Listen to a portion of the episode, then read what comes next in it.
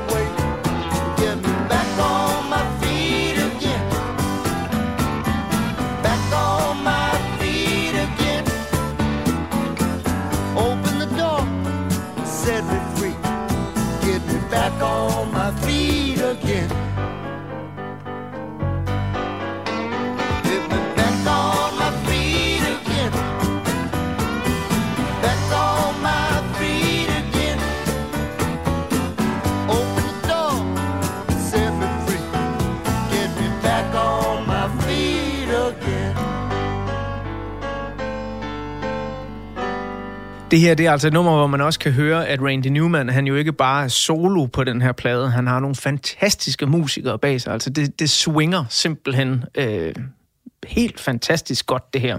Back on my feet again.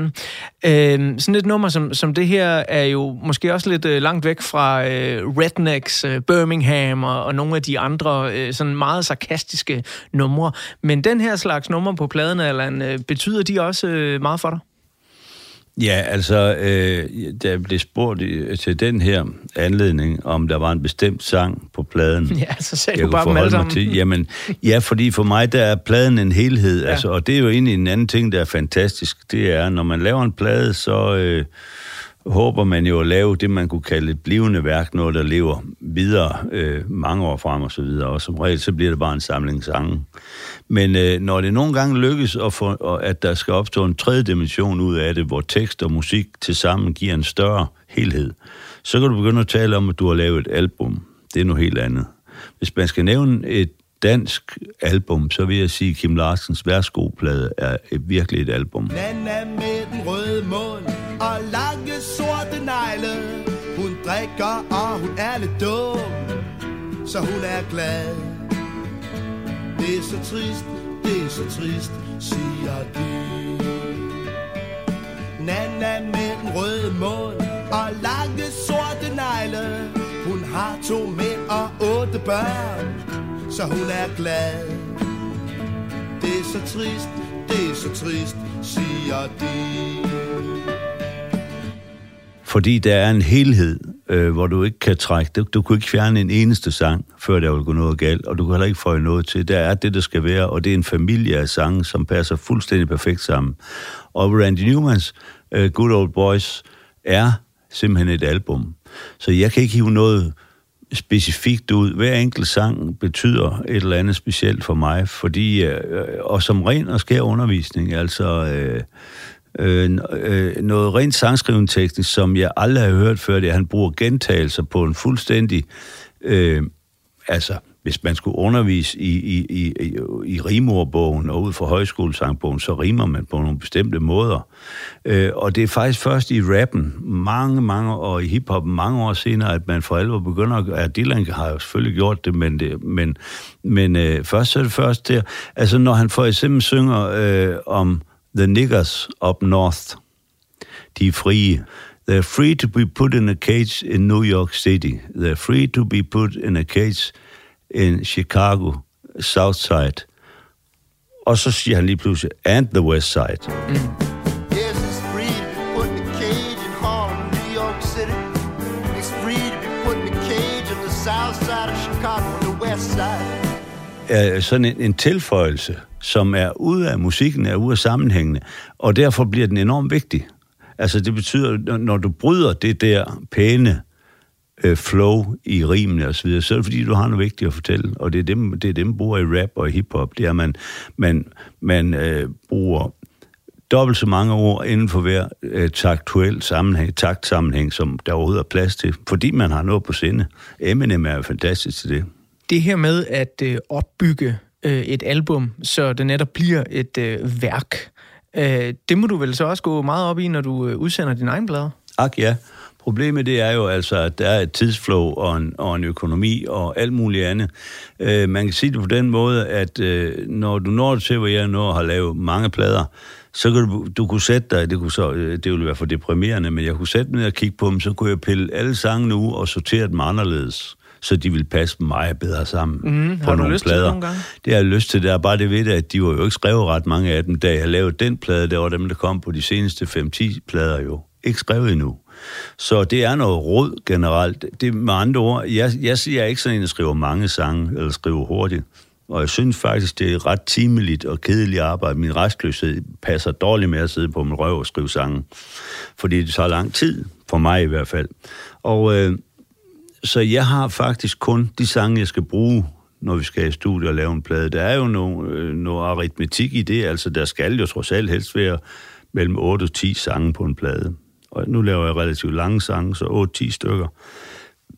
Og når du har skrevet 10 sange, så kan du gå i studiet og lave en plade, men det er jo ikke sikkert, at de sange egentlig burde være på den samme plade overhovedet. De kan jo pege i alle mulige retninger. Men, øh, men altså, øh, så, så det kan man ikke planlægge sig ud af. Har du nogen Sangene album, kommer, som de kommer. ja, har du nogle albums, hvor du synes, det, det lykkedes bedst? Ja, det har jeg. Øh, det er klart, at den plade, jeg lavede, der hed Jøvt, øh, den hænger sammen som et album, fordi det er næsten et koncept, en konceptplade. Det vil sige, det er en grundidé, som ligger bag hele pladen. Og, øh, og den synes jeg er meget vellykket, hvad det angår. Den tør jeg godt kalde et album, fordi den hører kun hjemme et sted øh, og i et univers. Øh, og der er de sange, der skal være, og ikke, og ikke andre. Jeg synes for eksempel også, at en plade som øh, Sange for Ryger øh, har, det, øh, har den kvalitet, men det er så også kun to ud af en 20 stykker, eller hvad fanden det bliver en til 15, eller hvad, hvad, jeg går ikke og tæller. Jo, jo, men det er jo, øh, altså, det er jo noget, der betyder noget for mig, fordi Sange for Ryger, det var min indgang til Allan Olsen. Det er min Allan Olsen-plade. Der var jeg godt og vel 15 år, da den kom. Ja. Øh, og der gik jeg og sang med på Nordland, og øh, gik sådan op i min folkeskole, og, og blædede mig med, at jeg synes, at øh, Rygter fra randområderne, det var Danmarks bedste liveplade. Mm-hmm. Øh, der var ikke nogen, der ville høre på mig, fordi det, det, det skulle hellere ja, være ja. Eminem for eksempel, man Ja. hørte på det tidspunkt. Vi har arbejde og kroner nok. Vi har fryseren stuvbox til at gå hen må. Vi har lys, frys og valutabutik. Der hvor Jønsson handler hans sidste stik. Toss i svensker, der lader helt gå. Vi har bunkers fra dengang. Tyskeren marcherer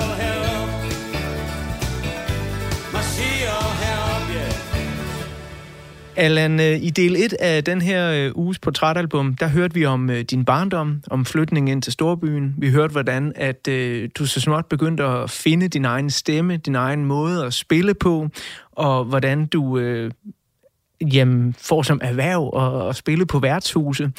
Din øh, debutplade kommer i 89, Nordland, og din seneste fuldlængde plade i hvert fald er Hudsult fra 2017. Mm. Men jeg spurgte dig jo også, øh, hvem du var i øh, 79, og der beskrev du dig nok som en meget søgende ung mand. Så er det jo oplagt her i del 2 at øh, spørge Allan Olsen, hvem er du i 2022? Jamen, jeg er jo nok nøjagtigt den samme. Altså, jeg har bare måske mere erkendt, at, øh, eller ikke erkendt, jeg, jeg tror, jeg bedre kan se, hvad det er for nogle komponenter, jeg har sat sammen af. Altså, øh, jeg er et, et, en håbløs romantisk øh, nostalgiker og sentimental og alt muligt andet øh, varmt, som... Øh, som har nogle... Jeg har altid hængt fast i det foregående, og samtidig har jeg aldrig ville være i det, i det samtidige og altid forestille mig, at jeg kan noget i det fremtidige. Og for eksempel i, i, i 79, øh, som var sådan en fodformet tid, altså ekosko og sådan noget der, og lang skæg. Altså man kan sige øh, hipster-look, bare 30 år tidligere, ikke? Øh, der, der gik jeg jo konsekvent i boots, i kopperstøvler, og i rødlæderjakke og så videre, fordi jeg skulle fandme skille mod. Jeg vil ikke være en del af det der øh, bløde øh, snask, som jeg synes, det var på humaniora på universitetet i Aarhus, hvor jeg var meldt ind faktisk, fordi jeg skulle have fat i et kollegieværelse. Øh, jeg vil ikke være en del af den der øh, mærkværdige øh, venstrefløjskultur. Men jeg vil heller ikke være en del af, af, af den der stupide rock, øh, som jeg også... Jeg, jeg har altid prøvet på at finde nogle andre steder hen. Jeg tror ikke, jeg er skadet i barndommen, men jeg har altid haft en, en, en stærk trang til at, at prøve at gå et andet sted hen end, end der, hvor, hvor, hvor flokken skal hen.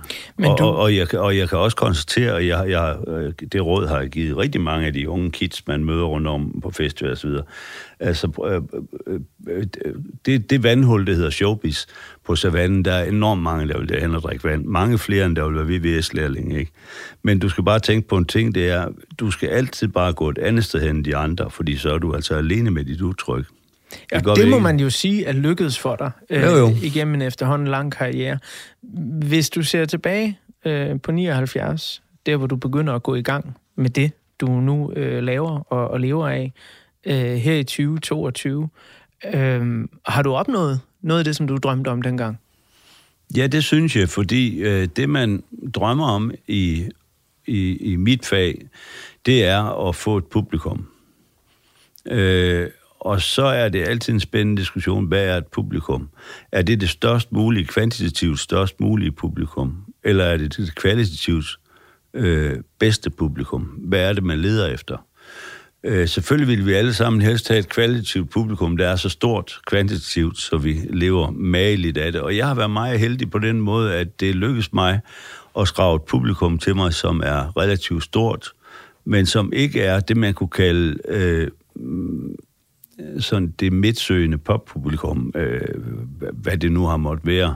Det brede, ja, det brede publikum, altså jeg, jeg sælger ikke plader i Bilka, og på et tidspunkt, der kan jeg huske, at min pladedirektør øh, sagde, nu skal vi med at lave en stor tv-annoncering øh, i den bedste sendetid for den plade, du har lavet. Det, det kan vi godt sige, og I bruger bare mange penge på det, men der er bare ikke nogen af mine af de mennesker, der gider at høre mine ting, som ser tv på det tidspunkt, og gider at se tv-reklamer. Nej, var, var, var det til pladen Jøvd? Nej, det tror jeg faktisk ikke. Det okay. har været tidligere. Nej, nej, det var meget tid. For Jøvd, altså jeg har lavet mit eget pladselskab. Det lavede jeg netop, som jeg udgav i Jøvd, så det var meget praktisk. Ja, ja. Det var lige der. Men derfor, men det var jo fordi, man alle, alle tv annoncerede jo alting. Men jeg har hele tiden syntes, at det er sjovere at prøve at gå en anden vej end den, og, og det gælder også i sangskrivningen. Altså, jeg, jeg synes jo, det er sjovt at rime øh, dværghønseri på hoftedysplasi. Ikke? Så noget det er skægt. For jeg har fjerpest i mit dværghønseri.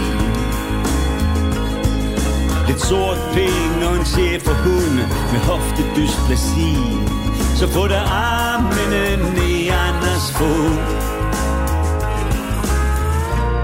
Det er trods alt kun et regionalt tog. Og jeg ved, hver gang jeg sidder og gør sådan noget, så er der aldrig nogen, der har gjort det før, og det kommer heller ikke til at gentage sig. Det kan så være, fordi det er noget idioti at gøre, men altså, jeg synes, det, det er meget mere øh, vedkommende, end at synge om hjerter og læber og øjne. ja, absolut. Øhm, jeg er nysgerrig på også, når vi nu sidder her i 2022, øh, hvor du stadig heldigvis øh, er meget aktiv på scenen. Jeg skal til koncert med dig i Holbæk om øh, en 14-dages tid, når du spiller på elværket dernede. Øhm, men musik sådan helt generelt, altså musik, du lytter til, har det stadig den samme kraft til at røre dig på den måde, det gjorde i 79, da du var 23? Nej, det kan jeg ikke påstå. Jeg vil faktisk sige på den måde, at øh, det, det er meget simpelt. Jeg lytter ikke til musik. Øh, jeg lytter til øh, radioprogram på B1, der hedder Natsværmeren, når jeg kører i bil på øh, motorvejen. Og ellers så hører jeg faktisk kun taleradio. Så øh, er der det, at når man hører natsværmer på B1, så opstår det, så øh, der spiller man jo musik. Altid musik, jeg aldrig har hørt før. Musik fra hele verden. Alt fra klassisk over øh, you name it, alting. Øh, og, og der sidder jeg i den rigtige situation, det vil sige, jeg sidder på en mørk motorvej i min bil, som er en dejlig bil, hvor der ikke, som ikke larmer. Så der kan jeg sidde og høre øh, de her programmer, og kigge og dår, glo dårskue min forrude. Der indoptager jeg musik og ny inspiration, musikalsk inspiration, og tit er jeg hjemme for at finde ud af, hvad fanden var det lige, de spillede, og det skal jeg lige lytte lidt nærmere. Så jeg pinpointer mere. Men de ting, jeg gerne vil altså for mig har musik altid været noget, jeg har skulle bruge til noget, fordi jeg er i fag og har været det i, i mere end 40 år. Øh, så jeg har altid lyttet til musik som noget, jeg skal bruge til noget, ikke som underholdning. Musik som underholdning interesserer mig egentlig ikke. Jeg lytter til musik for at lære noget, og det betyder ikke, at jeg er færdig med at lære noget, at jeg ikke lytter til musik. Det betyder bare, at de grundsten, som jeg har brug for, blandt andet Rand Newmans plade her, Good Old Boys, og nogle få andre plader, dem har jeg ligesom fået held til at destillere ud af, hvad jeg skulle bruge i det, jeg laver. Og så får jeg egentlig larm og underholdning nok, øh, alene ved at være rundt. Men er du ked af, at øh, det kan være svært at finde tilbage til den der følelse, når et album rammer en? Nej, det er jeg sgu ikke ked af. Altså, jeg, jeg elsker at læse øh, dokumentar, øh, øh, og jeg elsker at se dokumentarprogrammer, om det kan være om Beatles eller Stones, eller hvad der er lige op og køre lige nu, eller om Randy Newman, eller finde det på YouTube. Øh, Tom Waits, øh, og så videre. Ting, som man siger, Jesus, hvordan har de, hvordan er de blevet på den måde, hvordan har de skrevet på den måde, hvordan er de her ting opstået. Øh, det synes jeg er langt mere spændende, og jeg er sådan en, der oplever mere, end jeg tager viden ind. Altså, øh, jeg vil, på et tidspunkt, der var der nogen, der øh, mente at have øh, spottet Dylan forklædt, gå rundt øh, forskellige steder i, i Amerika og i England, hvor han tilfældigvis er, fordi de skal spille i området. Og så kunne man pludselig se ham med hættetrøje ud omkring øh, øh, så vil han for eksempel op forbi øh, Yellow Brick Road, find, øh, hvor er den henne, ikke? Også Strawberry Fields, øh, gå forbi der, hvor, hvor John Lennon voksede op og så videre. Altså bare for at fornemme den stemning. Eller gå forbi der, hvor Elvis blev født. Øh, og det har han selv gjort, og jeg kan sagtens selv være i det. det kan jeg, jeg kan opleve meget mere ud af det, end jeg kan ud af at høre en, en helt Elvis-plade. Så er jeg nysgerrig på en ting, øh, fordi det her med, at øh, som jeg jo også prøver at gøre i programmet her, tegne portrætter af andre mennesker, eller give andre en stemme, er jo noget, der også her i 2022 øh, er en vigtig del af dit sangskriveri. Det er det i hvert fald på øh, det seneste album, Hudsult. Øh, og der er, synes jeg, en sindssygt vigtig sang, øh, der hedder Gadens Tomme Lise. Kom Tomme Lise, kom nu. En sjælden sommernat. Gå hen i parken og læg dig Og få fred. Se svælens leg på himlen. Fantastisk akrobatik. Ingen lov men en men og vagt med jager dig væk. Jeg er sådan nysgerrig på, når du giver sådan en som gadens Tommy Lise, Tommy Lise en, en stemme, er det blevet nemmere med alderen, eller er det blevet sværere end dengang du var ung? Det er blevet lettere i den forstand, at øh, det er jo et håndværk. Man lærer øh, et håndværk ligesom at gå til en en høvelbænk øh, med noget snekerværktøj. Hvis man har gjort det et helt liv, så ved man, hvordan man går til sit værktøj og til et stykke træ og former det. Og det er dejligt at gå rundt og have det. Og, og det er jo det, jeg har lært omkring sangskrivning. Så hvis jeg først rammes af et eller andet, jeg synes, jeg vil skrive om. Det sker så sjældnere, end det år 23, fordi det år 23, var mig og min sangskrivning stiløvelser. Det opfattede dem bestemt ikke, ikke som jeg var sikker på, det var mesterværker.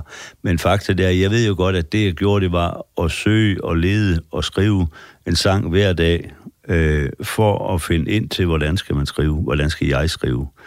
Øh, og det fandt jeg ind til, og, og det ved jeg nøjagtigt, hvad det er i dag. Og det vil sige, når jeg endelig rammes et eller andet, der skal skrive en sang om, så kan jeg relativt hurtigt skrive den. Gaden som Lisa er, jo, er, Lisa er jo sådan set, øh, jeg har boet i Aarhus Midtby i øh, on and off i mange år, og boet mange andre steder også, men, men, er, men er kommet her tilbage til.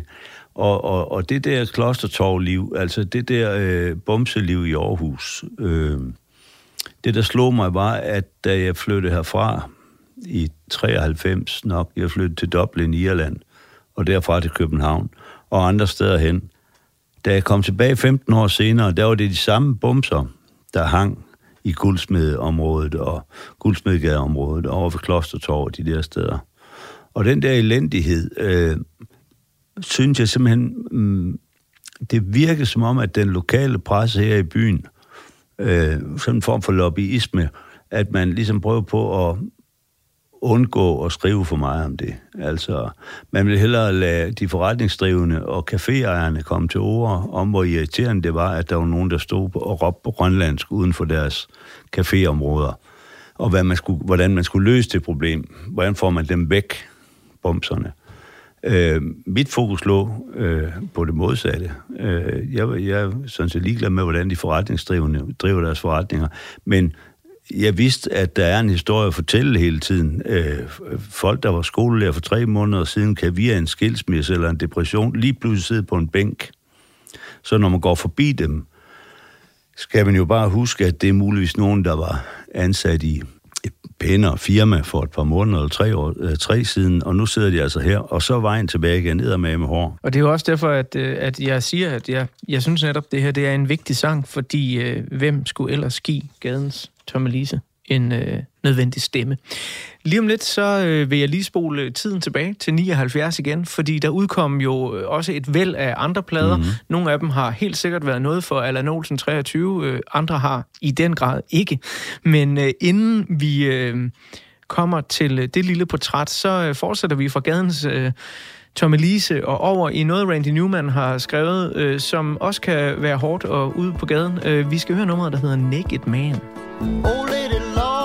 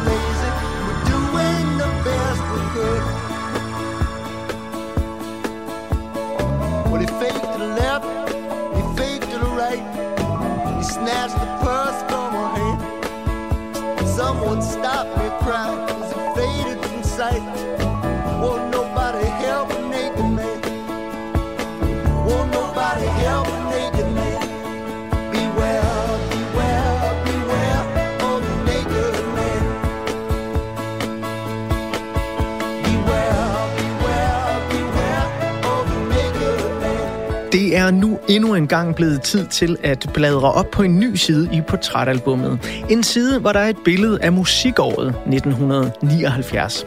Så hold godt fast i rettet, når jeg nu vil public service servicere dig med nogle af overskrifterne fra et virkelig spændende musikår.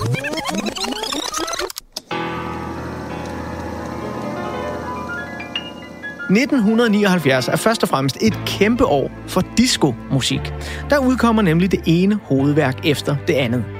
Men hvis man krasser lidt i overfladen og kigger ordentligt efter, så er 1979 faktisk i det hele taget et meget forskelligartet år rent genremæssigt. Der er nemlig alt fra dansabel pop og R&B til skramlende punk og nu legendarisk hård rock. Elton John optrådte som den første popstjerne nogensinde i Israel, og japanske Sony lancerede den første Walkman i 1979. Og med den i lommen, der kunne man måske gå rundt og nyde ACDC's nye hårde rocker, Highway to Hell. Eller man kunne slendre ned ad gaden til Rod Stewart, Do You Think I'm Sexy?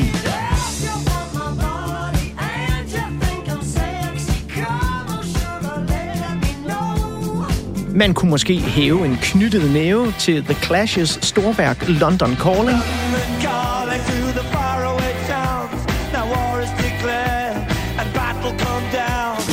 Eller man kunne danse til det nye disco-pop-håb Michael Jackson, der udgav sit solo-debutalbum Off the Wall.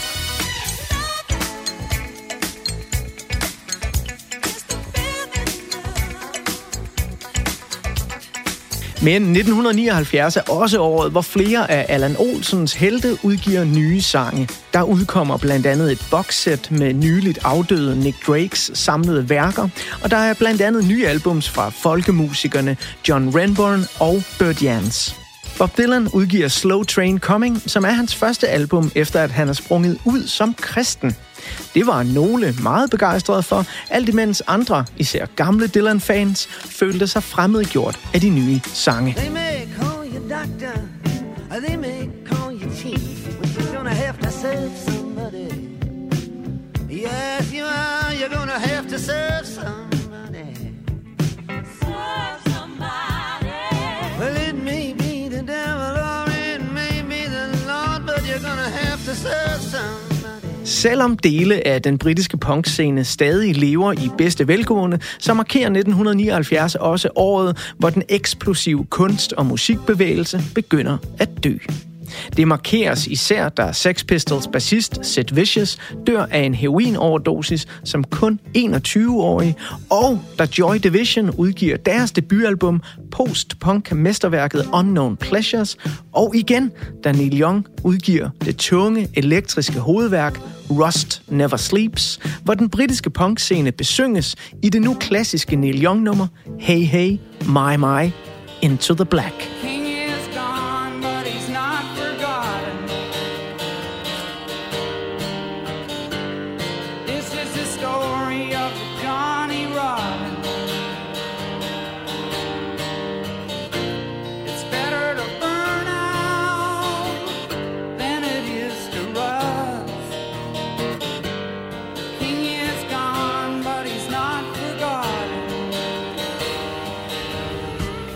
Og så er der jo punkernes hadeband nummer et.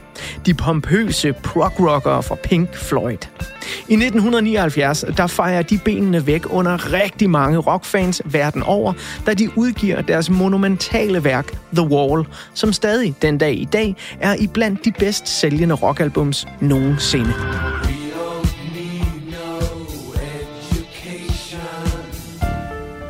Herhjemme, i den lille danske Annedam, der går vi alle sammen og synger med på nogle lidt fjollede sange i 1979.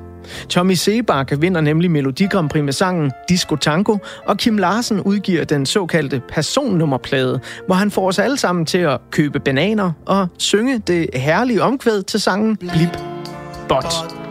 Og Gud, hvor går det godt Vi har, hvad vi skal have Er både stort og småt om den sang er noget for de unge punkere i bandet Sots, der nogle år senere skifter navn til Sort Sol, det ved jeg ikke noget om. Men jeg ved, at den lille bitte danske punkscene i 79 eksploderer i kreativitet og virkelyst. Det ses blandt andet, da Sots udgiver det første danske fuldlængde punkalbum Minutes to Go i februar 79, og da den nu legendariske live-begivenhed Concert of the Moment finder sted i november 79.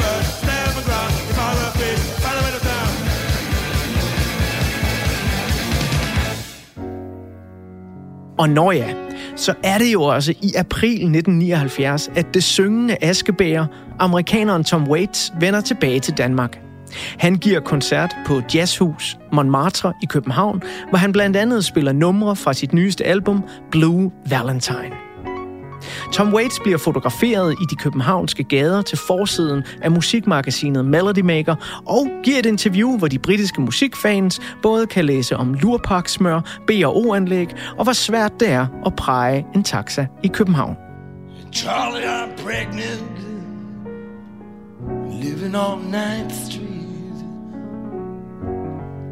Right above a dirty bookstore Of Euclid Avenue.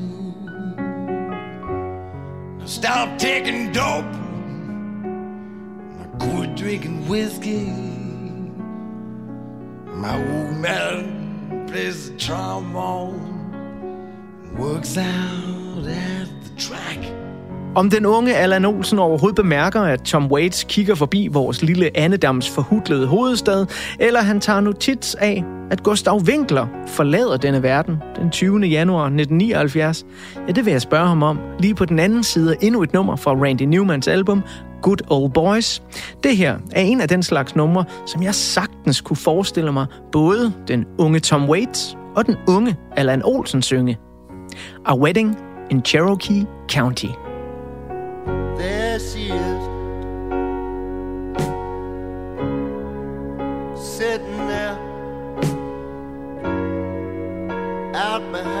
Smokehouse in her rocking chair. She don't say nothing. She don't do nothing. She don't feel nothing. She don't know nothing. Maybe she's crazy, I don't know. Maybe that's why I love her so.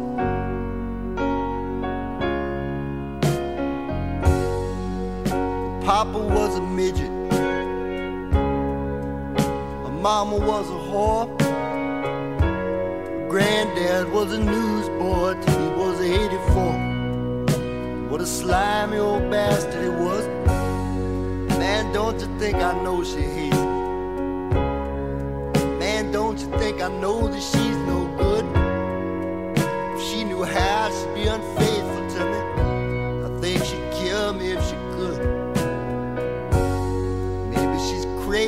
I don't know. Maybe that's why I love her so.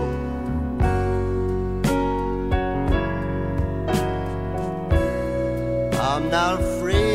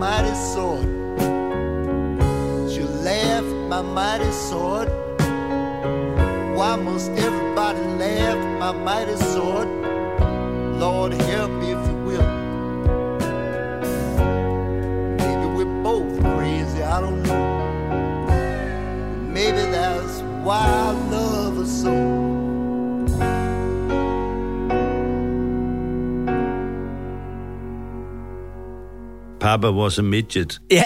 Mama was a whore. Granddad was a newsboy till he was 84. Det er gode ord. Kære venner, Allan Olsen sidder ikke og læser teksten øh, lige nu. Han kan den i hovedet stadigvæk, og den har sikkert siddet fast, siden du var 23, hvor du hørte den for første gang. fuldstændig, jeg, jeg hørte det jo uafbrudt. Ja.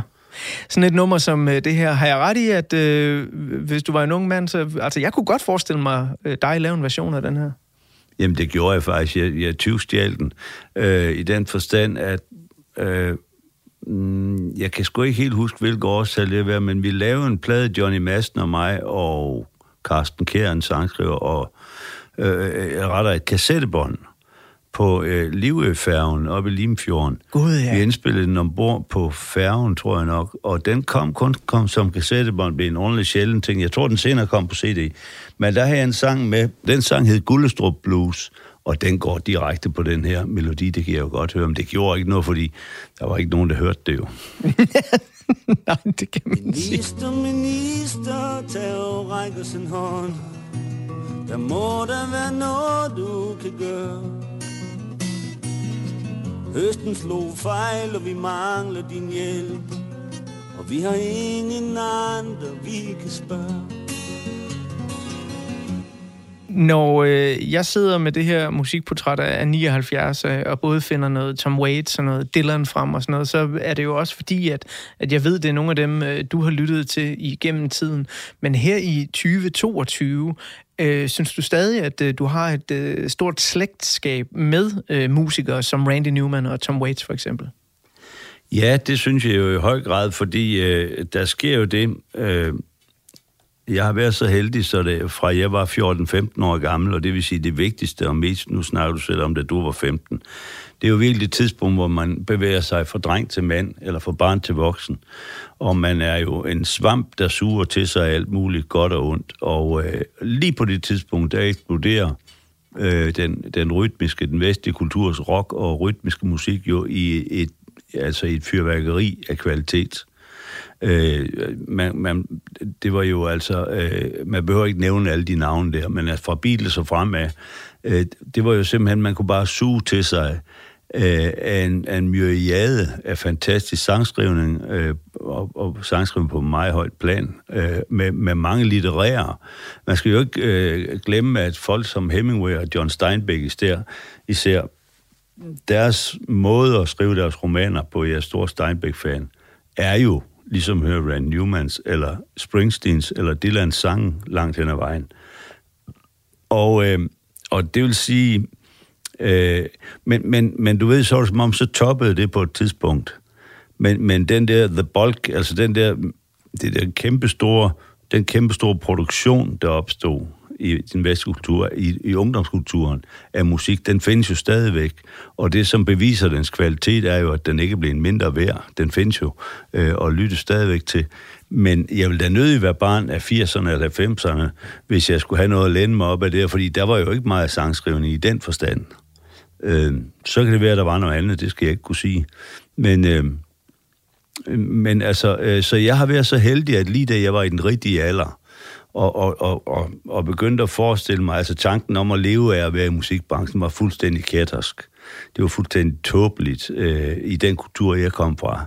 Men samtidig, der vidste jeg godt, det er en ved at på 15 ved, at nu truer voksenalderen, nu truer kedsomheden og, øh, og fornuften.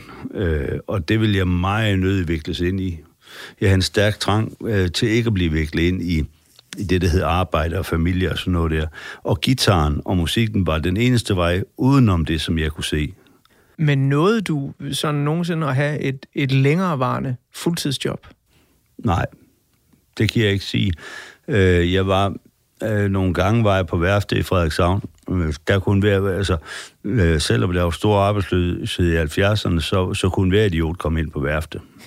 Man kunne altid komme derind og få en kost øh, og gå og feje. Øh, og så var jeg også på jernstøberiet, altså MAN eller øh, BRV. Øh, eller undskyld, øh, Alfa Diesel i Frederikshavn. Øh, og det var vel nok sammenlagt års tid, ellers så har jeg sgu aldrig været ansat nogen steder. Der er ingen her omkring, jeg synger en ung mands blues. Nej, der er ingen her omkring, Jeg synger en ung mands blues.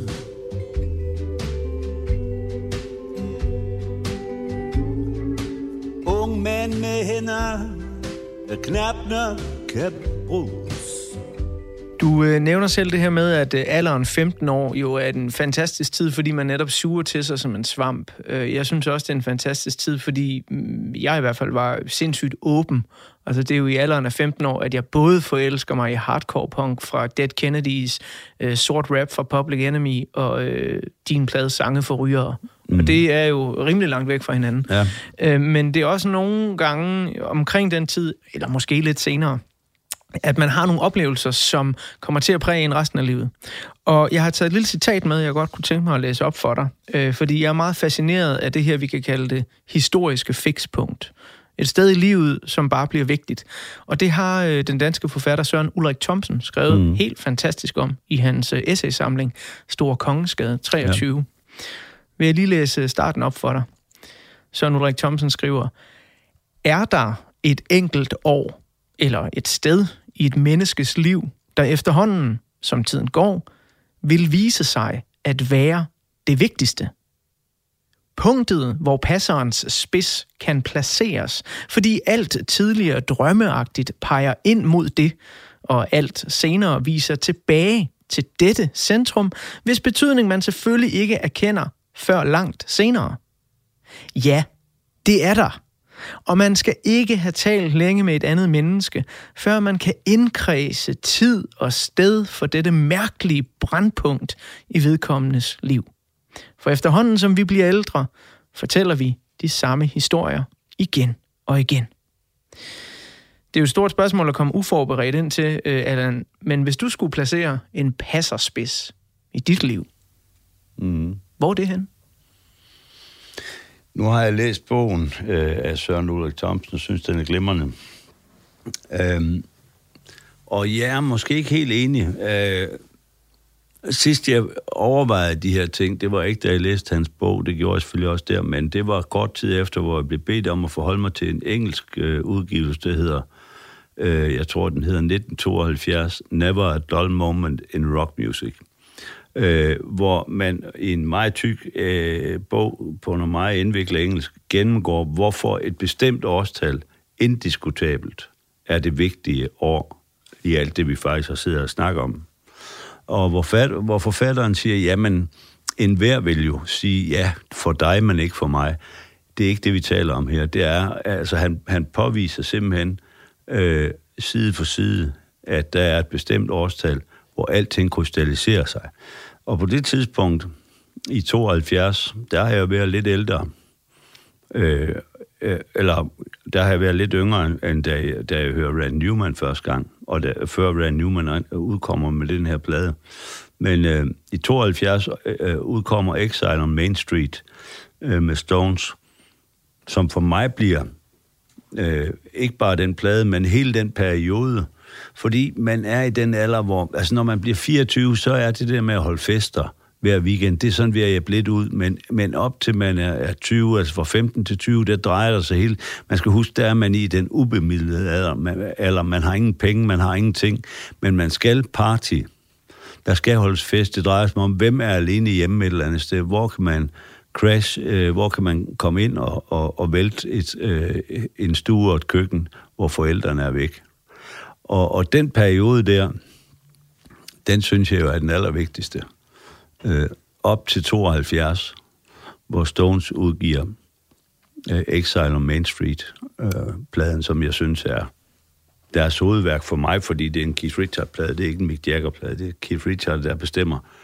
Men øh, så, så jeg kan ikke pinpointe et enkelt år på den måde.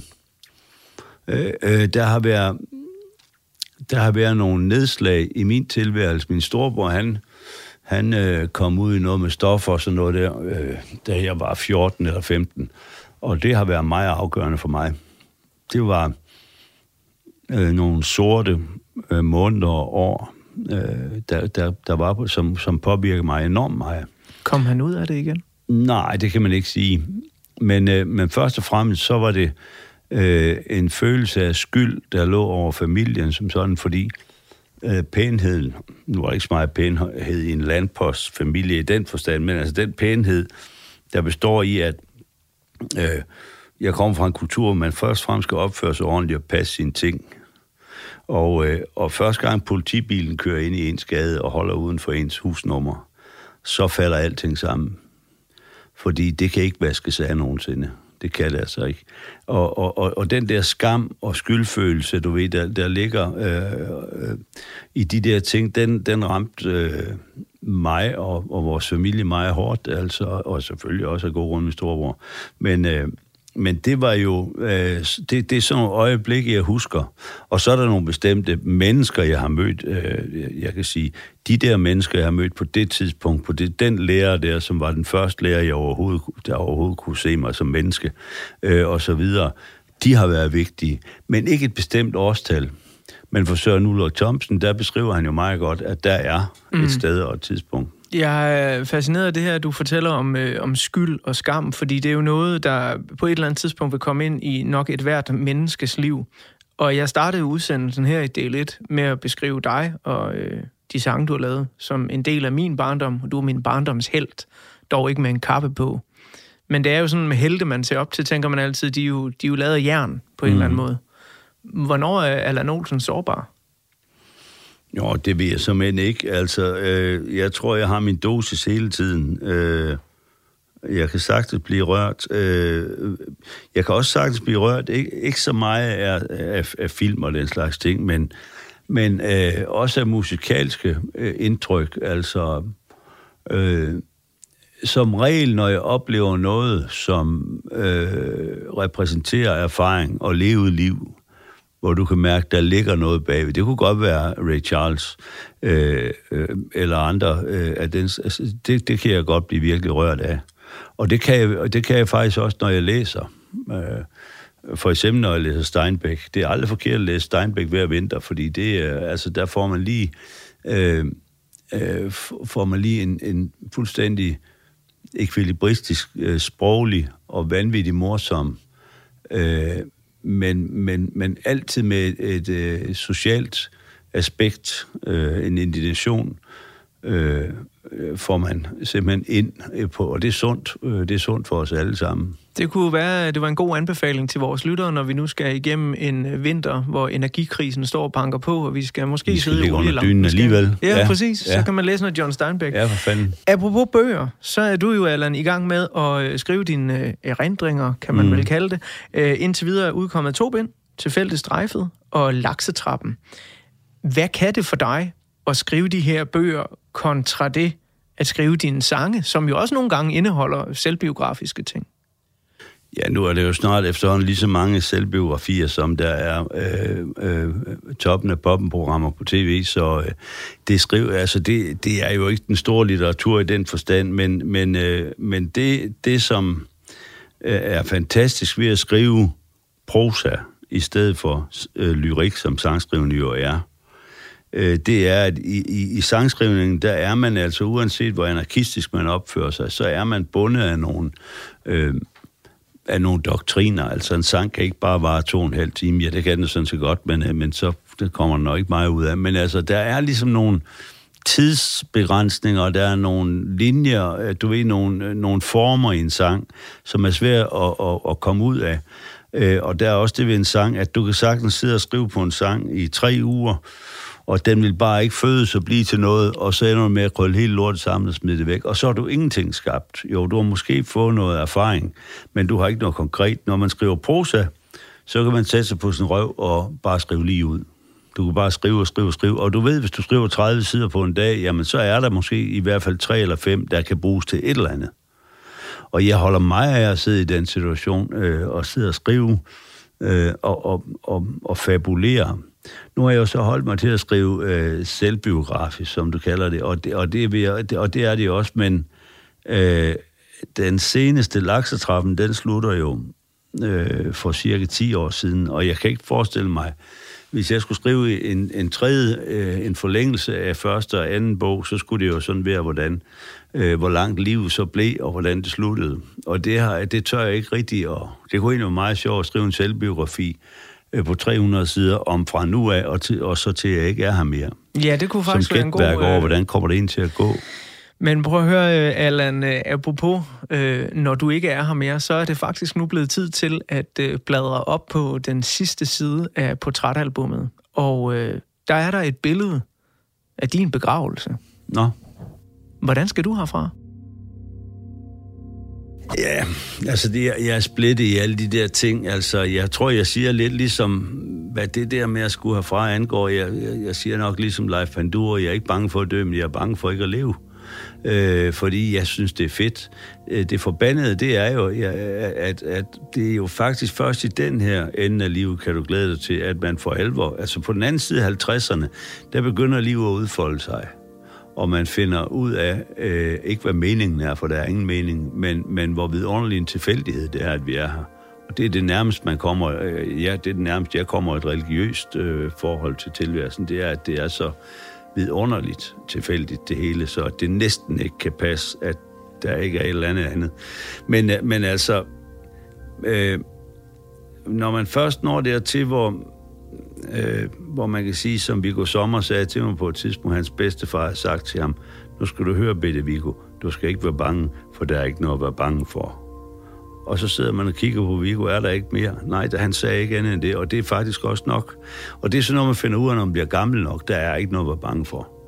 Så, øh, så, så jeg har egentlig ikke rigtig den store øh, idé om, hvad der skal foregå med mig bagefter. Det må blive overlagt, overladt til andre. Men jeg kan bedst lide tanken om, øh, og, det, og det er egentlig en fuldstændig åndssvagt ting, vi har i Vesten. Vi er så dødsforskrækket. Øh, så at vores tanke om det at være død, altså min, øh, det værste for mig ved tanken om at være død, det er at ligge samlet et sted. Ja.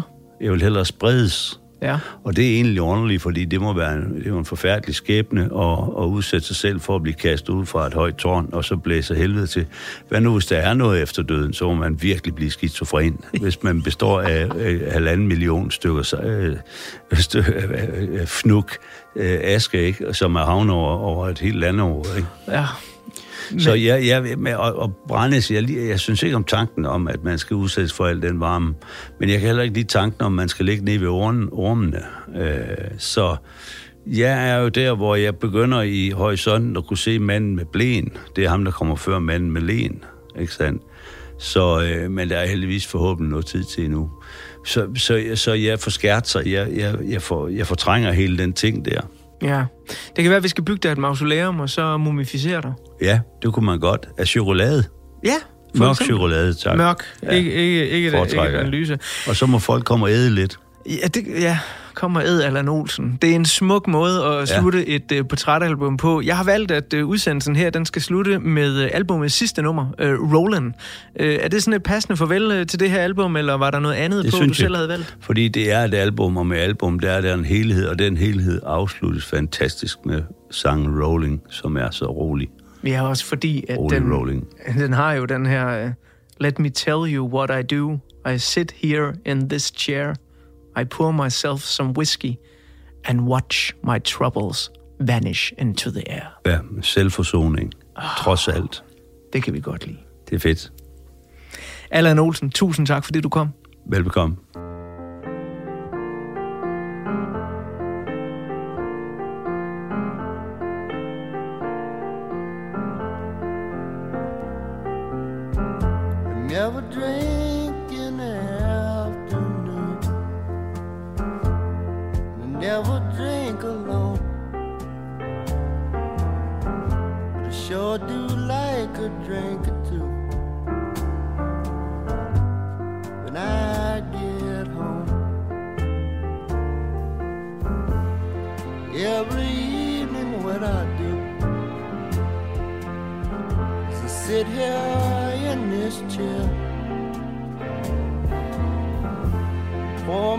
Myself some whiskey.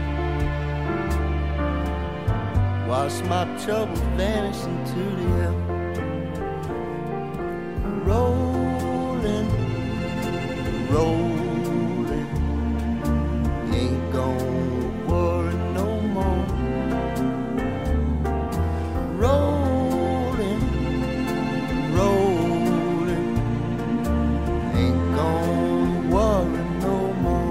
På portrætalbumets sidste side, der står der som altid, at portrætalbum er produceret af Tiny Media for Radio 4. Mit navn er Anders Bøtter, og sammen med min lyddesigner Emil Germod, så vil jeg gerne sige tusind mange gange tak, fordi du lyttede med.